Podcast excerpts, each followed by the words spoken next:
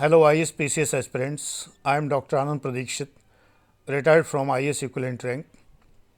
Today I am going to tell you one very important thing that you can qualify preliminary second paper only by comprehension and uh, some more questions from other fields.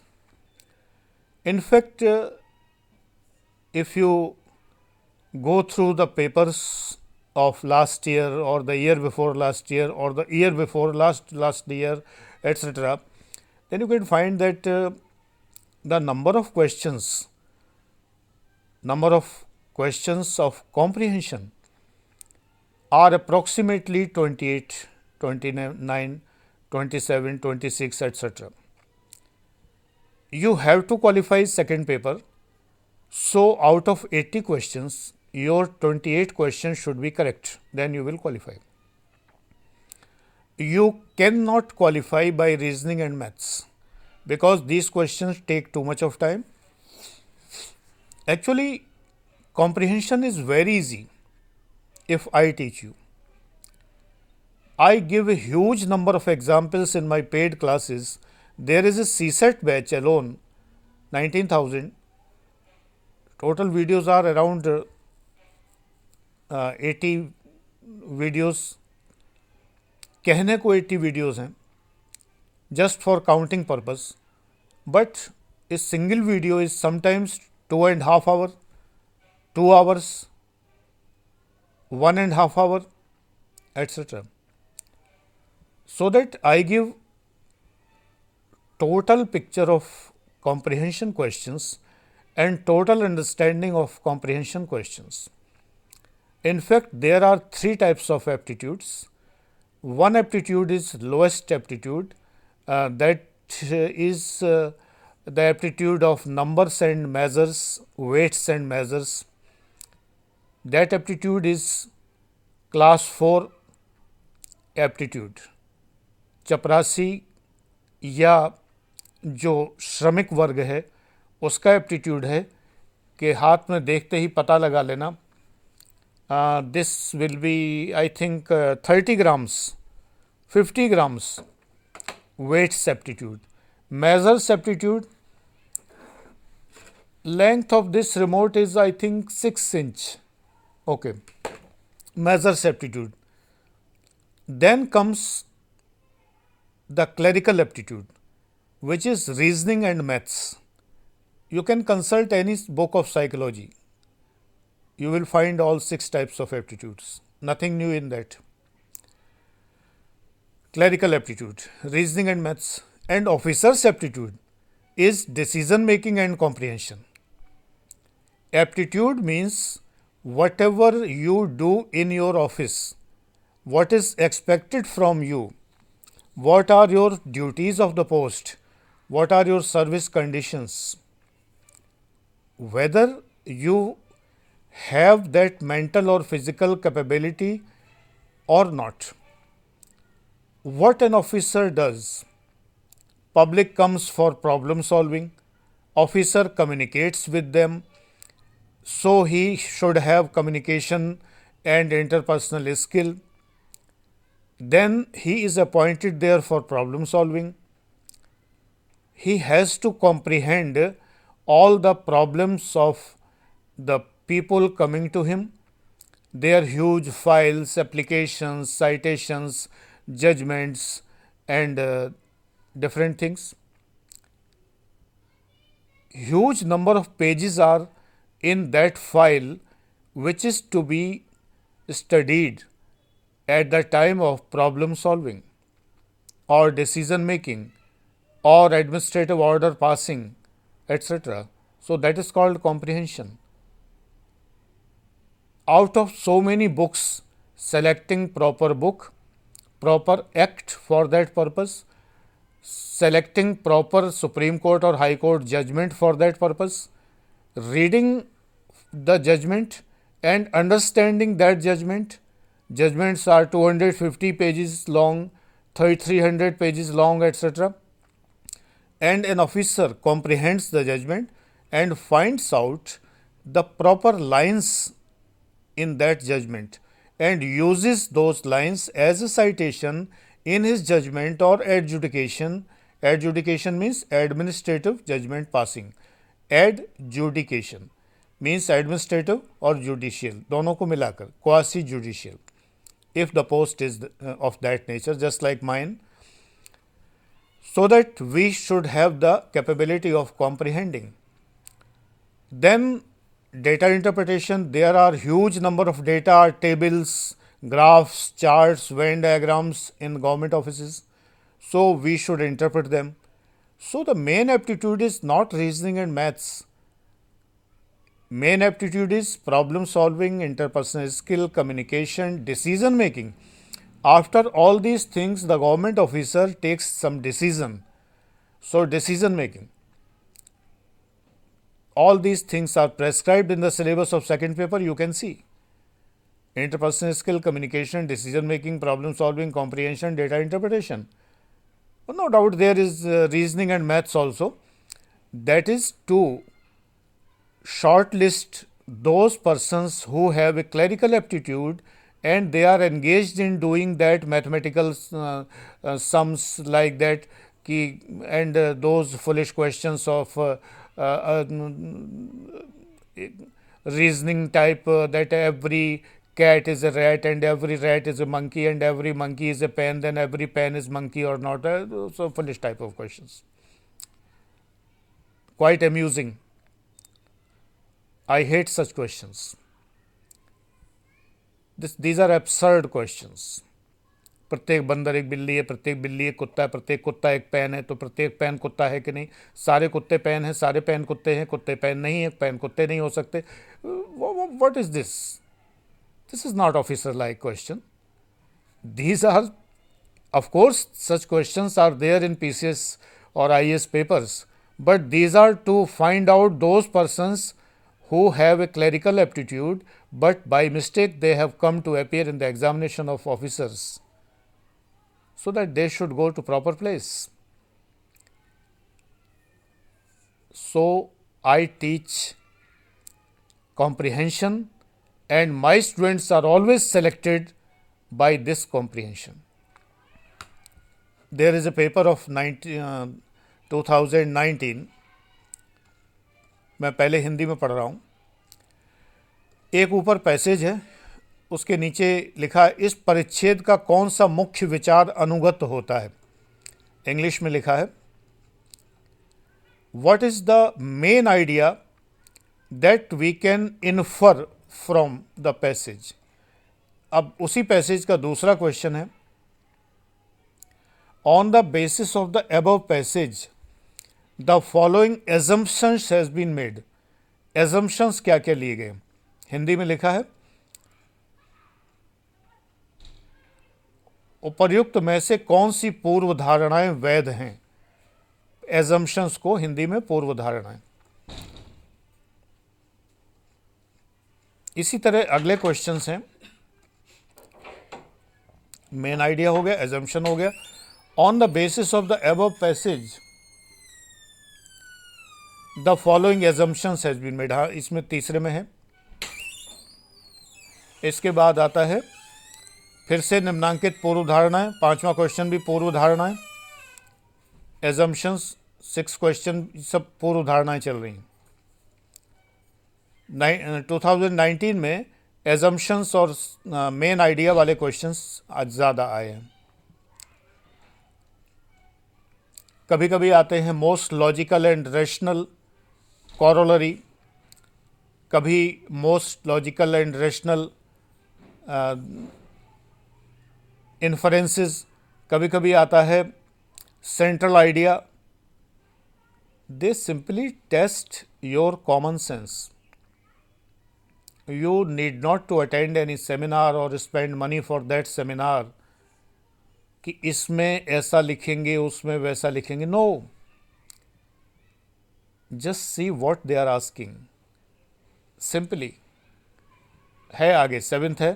एक इसमें question उपर्युक्त परिच्छेद में से, निम्नलिखित में से कौन सा एक सर्वाधिक तर्क संगत वैज्ञानिक और विवेकपूर्ण निष्कर्ष निकलता है? बेटा, निष्कर्ष ही इंपॉर्टेंट है।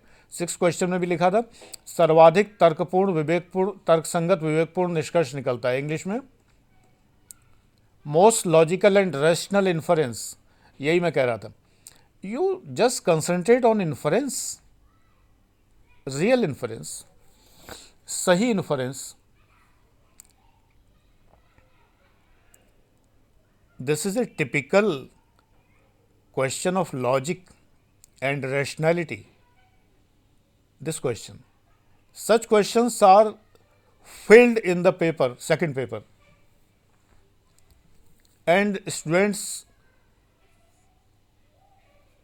cannot solve them because they think this is not most rational this is not most logical don't worry just see what is the proper inference, what is the central idea, and what are the assumptions or presumptions or postulates. Simple thing. इसमें central idea क्या है अरे high school में होता था ना इस कथन का मुख्य विचार लिखिए सारांश लिखिए सारांश थोड़ा बड़ा होता है प्रेसी होती है वो वन थर्ड होती है, लेकिन सेंट्रल आइडिया तो आपको सेंट्रल आइडिया लिखना है। जब आप पैसेज के आधार पर सेंट्रल आइडिया लिखेंगे तो most most logical and rational inference तो होगा ही होगा। हाँ आप गलत इन्फ्रेंस ले सकते हैं, क्योंकि वो आपको भरमाते हैं। वो जो ऑप्शन देते हैं, उन ऑप्शंस से आप बहक जाते हैं। आपको लगता है ये होगा ये होगा। नहीं ऑप्शंस देखो ही मत। सबसे पहले ये देखो कि पैसेज करने के बाद, पढ़ने के बाद आपके मन में क्या विचार है that is the most logical and rational inference निष्कर्ष ये निकलता है, निष्कर्ष पैसेज के आधार पर होना चाहिए।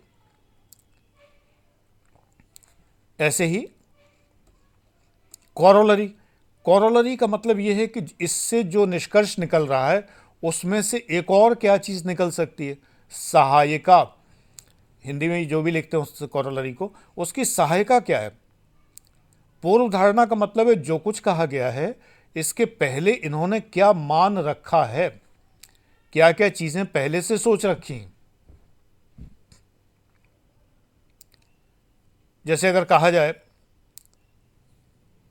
कि नैनीताल में गाजियाबाद की तुलना में ठंड ज़्यादा है बद्रीनाथ में उससे ज़्यादा और केदारनाथ में उससे ज़्यादा। अब इसका जो इन्फ्रेंस है वो ये है कि ऊंचाई जब बढ़ती है तो तापमान घटता है। मोस्ट लॉजिकल एंड रैशनल है। ठीक है ना? लेकिन इसका अगर आप इन्फ्रेंस ये निकालें कि गाजियाबाद एक धार्मिक स्थान नहीं है, नैनीताल में भी सिर्फ़ नैना देवी का मंदिर है, बद्रीनाथ में बहुत मान्यता प्राप्त मंदिर है, चार धाम में से एक है। और केदारनाथ तो चार धाम में से एक तो है ही है, और ज्योतिर्लिंगों में से भी एक है। इस रेशियो में ठंड बढ़ रही है। तो ये मोस्ट लॉजिकल नहीं हुआ। इन्फ्रेंस तो हुआ। लेकिन ये जरा लंबी छोड़ दी आपने। This is not most logical and most rational inference तो ऐसे इन्फ्रेंसेस ना निकालें। और बेटे, एक बात मेरी मान लीजिए कि आप कॉम्प्रिहेंशन के क्वेश्चन यूँ चुटकी में कर लेंगे अगर मेरा एक सूत्र अपना लें। पेड क्लास आप ज्वाइन करते हैं तो मैं इतनी प्रैक्टिस कराऊँगा कि आप कॉम्प्रिहेंशन के महारथी हो जाएँगे जैसे मेरे सारे छात्र हो गए। सूत्र में यहाँ भी बताता हूँ और पूर्ण ईमानदारी से बताता हूँ। ये नहीं कि ये फ्री क्लास तो मैं आना बताऊँ। लेकिन बहुत सारी प्रैक्टिस और बहुत सारी बातें, हर पैसेज में कुछ नई बातें होती हैं। तो मुझे बतानी पड़ती हैं वहाँ। यहाँ तो नहीं बता पाऊँगा। मुख्य बात यह वॉकेबलरी पाँच शब्द कम से कम रोज़ अंग्रेज़ी के द हिंदू से और हिंदी के शब्द नवनीत से या आहा ज़िंदगी से याद करिए, रोज़ाना। आपका शब्द भंडार इतना बढ़ जाएगा कि बाद में आपको शब्द ही नहीं मिलेंगे, द हिंदू सब समझ में आने लगेगा। फिर आप कॉम्प्रिहेंशन की प्रैक्टिस करिए। एडिटोरियल द हिंदू का, हिंदी वाले लोग हिंदुस्तान का जो साइड में लंबा एडिटोरियल होता है, उसको एक नज़र देखिए, तीस सेकंड में ये पता लगाइए इसमें क्या लिखा होगा। फिर दो मिनट में ये पढ़िए कि क्या लिखा है। दोनों बातें मैच कर जाती हैं। आपने अंदाज़ा भी लगाया था क्या लिखा होगा और वही लिखा मिला तो आपका कॉम्प्रिहेंशन बढ़िया रास्ते पर है। फिर साइड में आर्टिकल्स पर आइए बड़े बड़े आर्टिकल होते हैं, जिनमें कि मेरे बहुत प्रिय शिष्य लालजी जायसवाल के लेख भी छपते हैं, सभी प्रसिद्ध अखबारों में। मेरे पेड क्लास के शिष्य हैं एवन बैच के। तो ऐसे बड़े बड़े आर्टिकल जो हैं, इनको दो मिनट में निगाहें घुमाइए और निगाहें घुमा के अंदाज़ा लगाइए इसमें कौन कौन से पॉइंट होंगे। पेंसिल से लिख लीजिए कहीं, पेन से, पेंसिल से। इसके बाद पूरा पढ़िए ध्यान से। पाँच मिनट लगाइए पढ़ने में। तीस सेकंड, दो मिनट का रेशियो है एडिटोरियल का, लंबे वाले का। और जो साइड का चौड़ा आर्टिकल है, उस आर्टिकल का दो मिनट, पाँच मिनट का रेशियो है। दो मिनट में अंदाज़ा लगाइए, पाँच मिनट में पढ़िए। और देखिए कि आपने जो अंदाज़ा लगाया था गलत तो नहीं हो, गलत हुआ तो क्यों हुआ? आपने किन्हीं शब्दों को गलत मीनिंग समझ लिया क्या? किन्हीं शब्दों को मीनिंग आपने गलत समझा? पैसेज पूरा पढ़िए। जब ये दोनों चीज़ें मैच करने लगें, तीस सेकेंड और दो मिनट का रेशियो सही हो जाए और दो मिनट पाँच मिनट का रेशियो सही हो जाए, यानी कि आप तुरंत अखबार देखते ही समझ जाएँगे आज के मुख्य बिंदु क्या हैं एग्ज़ाम पर्पज़ के तो आपका कॉम्प्रिहेंशन उड़ के सीधा आगे चले चलेगा you are winning with flying colours बेटे रीजनिंग मैथ्स न मेंस में आता है, ना इंटरव्यू पूछा जाता है। कॉम्प्रिहेंशन के आधार पर मेंस भरा पड़ा है पूरा। जीएस के सारे पेपर कॉम्प्रिहेंशन ही हैं। बड़े बड़े पैसेज होते हैं, फिर नीचे ए बी सी लिखा रहता है, फिर नीचे होता है कि A and B is correct B and C is correct A and C is correct ऐसे क्वेश्चन होते हैं। वो भी कॉम्प्रिहेंशन है। बिना कॉम्प्रिहेंशन के ना मेंस गुजारा है ना प्री का सेकेंड पेपर में गुजारा है। फ़र्स्ट पेपर में भी तमाम क्वेश्चन कॉम्प्रिहेंशन जैसे होते हैं। और इंटरव्यू तो कॉम्प्रिहेंशन पर ही वो लोग जो प्रश्न पूछते हैं, उसको तुरंत कॉम्प्रिहेंड करके सही कर लेना। आपने कहीं दूर दर, अभी मेरे एक स्टूडेंट ने बहुत अच्छी बात कही। मैंने माइकल जैक्सन का ब्लैक और वाइट जो सॉन्ग है, वो फेसबुक पर पोस्ट किया था उस दिन। उसने कहा कि मैं रेलवे का एग्ज़ाम देने गया। उसमें पूछा गया कि वो कौन सा सॉन्ग है जिसमें एक भारतीय नृत्यांगना का नृत्य है। तो मुझे आपका आपने जो पोस्ट किया था वो याद आ गया। चार दिन पहले मैंने, तीन दिन पहले पोस्ट किया था, उसके बाद कोई एग्ज़ाम हुआ था, उसमें उस तो ये जोड़ने की क्षमता भी तो हो कि आपने कोई चीज़ कहीं पढ़ी है और जो एग्ज़ाम में आपको वो याद आ जाए। सफलता के सूत्र यही होते हैं कि कहीं भी कोई चीज़। तो कॉम्प्रिहेंशन का मतलब ये है कि आपने कहीं भी कुछ भी देखा है, एन मौके पर वो आपको याद हो जाए। हॉस्टाइल गवाह की तरह ना हो कि एन मौके पर मुकर जाए, गवाही देने के टाइम पर। मैंने तो नहीं कहा था। ये ना हो। So that I teach you like this comprehension is very very interesting thing एक और बात है, जिसका कॉम्प्रिहेंशन अच्छा उसका ऐसे अच्छा। एंड रिमेंबर ऐसे makes you the king makes you collector और डिप्टी कलेक्टर और एसएसपी और SP deputy SP reason there is scaling in optional subject but there is no scaling in ऐसे और जनरल हिंदी और जनरल इंग्लिश इनमें भी ऐसे आते हैं बड़े बड़े कॉम्प्रिहेंशन आते हैं। आप जनरल इंग्लिश का पेपर उठाइए कॉम्प्रिहेंशन जनरल हिंदी का पेपर उठाइए कॉम्प्रिहेंशन ये कंपलसरी पेपर्स हैं। और जिसका कॉम्प्रिहेंशन अच्छा उसका निबंध अच्छा। तो आपको उन पेपर्स में बहुत अच्छे नंबर मिल जाते हैं, जिनमें कि स्केलिंग से नंबर कटने की संभावना नहीं होती। स्केलिंग का सीधा मतलब ये कि आपके ऑप्शन सब्जेक्ट के आधार पर वो पब्लिक एड है तो नॉर्मली नंबर थोड़े से बढ़ते हैं सोशोलॉजी है तो थोड़े कम बढ़ते हैं, और पॉलिटिकल साइंस से तो थोड़े से बढ़ते हैं, और मनोविज्ञान है तो थोड़े से बढ़ते हैं जनरली ट्रेंड है ये। और गणित वगैरह है साइंस सब्जेक्ट्स हैं तो बहुत सारे नंबर कट जाते हैं। हिस्ट्री में भी कटने लगे हैं नंबर क्योंकि बहुत लोग लेते रहे इसको स्केलिंग कहते हैं, उसका एक अलग लॉजिक है, जो भी है, मुझे तो वो लॉजिक अच्छा नहीं लगता, लेकिन अब है तो है। तो निबंध ही आपको राज तिलक करता है। आपका राज तिलक सिर्फ़ निबंध से होता है। और आपके सामने वो व्यक्ति बैठा है जिसने चार पीसीएस में लगातार सफलता प्राप्त की है। आईएएस की उम्र निकल चुकी थी। मैं गवर्नमेंट सर्विस में इंटरेस्टेड नहीं था। मजबूरी थी मेरी, मुझे कोई नौकरी करनी थी। तो पीसीएस एग्ज़ाम दिया। निबंध में 85 परसेंट के आसपास नंबर मिलते मिलते रहे चारों सालों में। तीन यू एक एम चारों सफलताएँ ईश्वर ने मेरी। झोली में डाली हैं। मैं वही ज्ञान आपको देता हूँ। पेड क्लासेस ज्वाइन करना चाहिए अगर आपको सफल होना है। फ्री क्लासेस भी पूरी ईमानदारी से बनाए जाते हैं। सब कुछ वही बताया जाता है, सत्य बताया जाता है, लेकिन इसका बीसियों गुना पेड क्लासेस में पढ़ाया जाता है। अभी भी ए सिक्स बैच इक्कीस हज़ार का है।